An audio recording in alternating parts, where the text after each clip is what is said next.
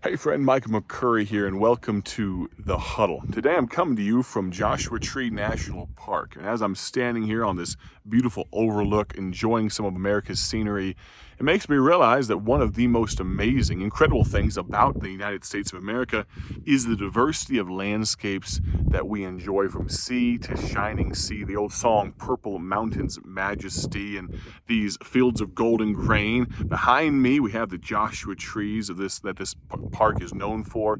It makes me realize that one of the most amazing things about football camp is the diversity of men that come and give a week of their time and invest it for the cause of raising up another generation of God's men.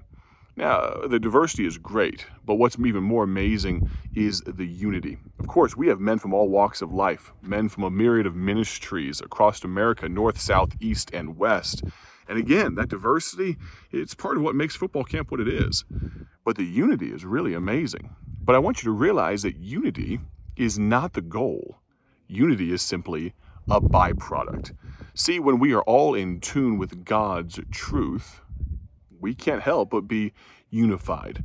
And as we celebrate and look forward to the 30th year of Man Camp coming up soon, I want to ask you a simple question Are you in unity with God's truth? I'm not worried about whether or not you're in unity with me. I'm worried about if we are in lockstep with God's truth. You know, your direction will determine your destination. We've probably heard that said many a time.